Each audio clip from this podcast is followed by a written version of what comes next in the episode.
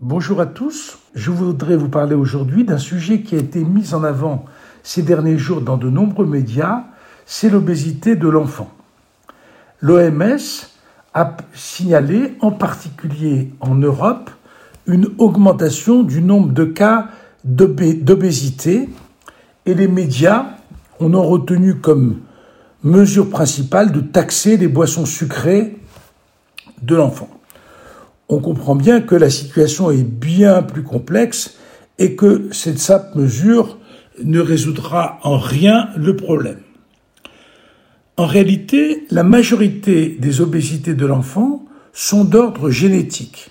Et si l'obésité augmente dans beaucoup de pays qui étaient antérieurement pauvres et qui sont devenus plus riches, c'est que l'alimentation peut être donnée à ces enfants de façon non limitée.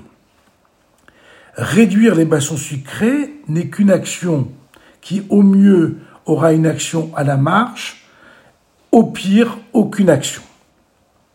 Certes, c'est toujours intéressant d'augmenter l'activité physique des sujets en surcharge pontérale et des obèses, ainsi que d'avoir une alimentation équilibrée, mais en, j'allais dire, pas plus que sur tous les sujets normaux.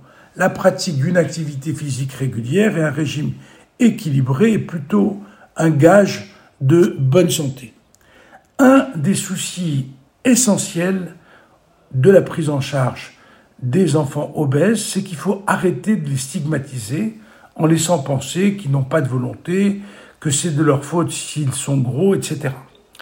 Et au contraire, il faut les rassurer et les accompagner.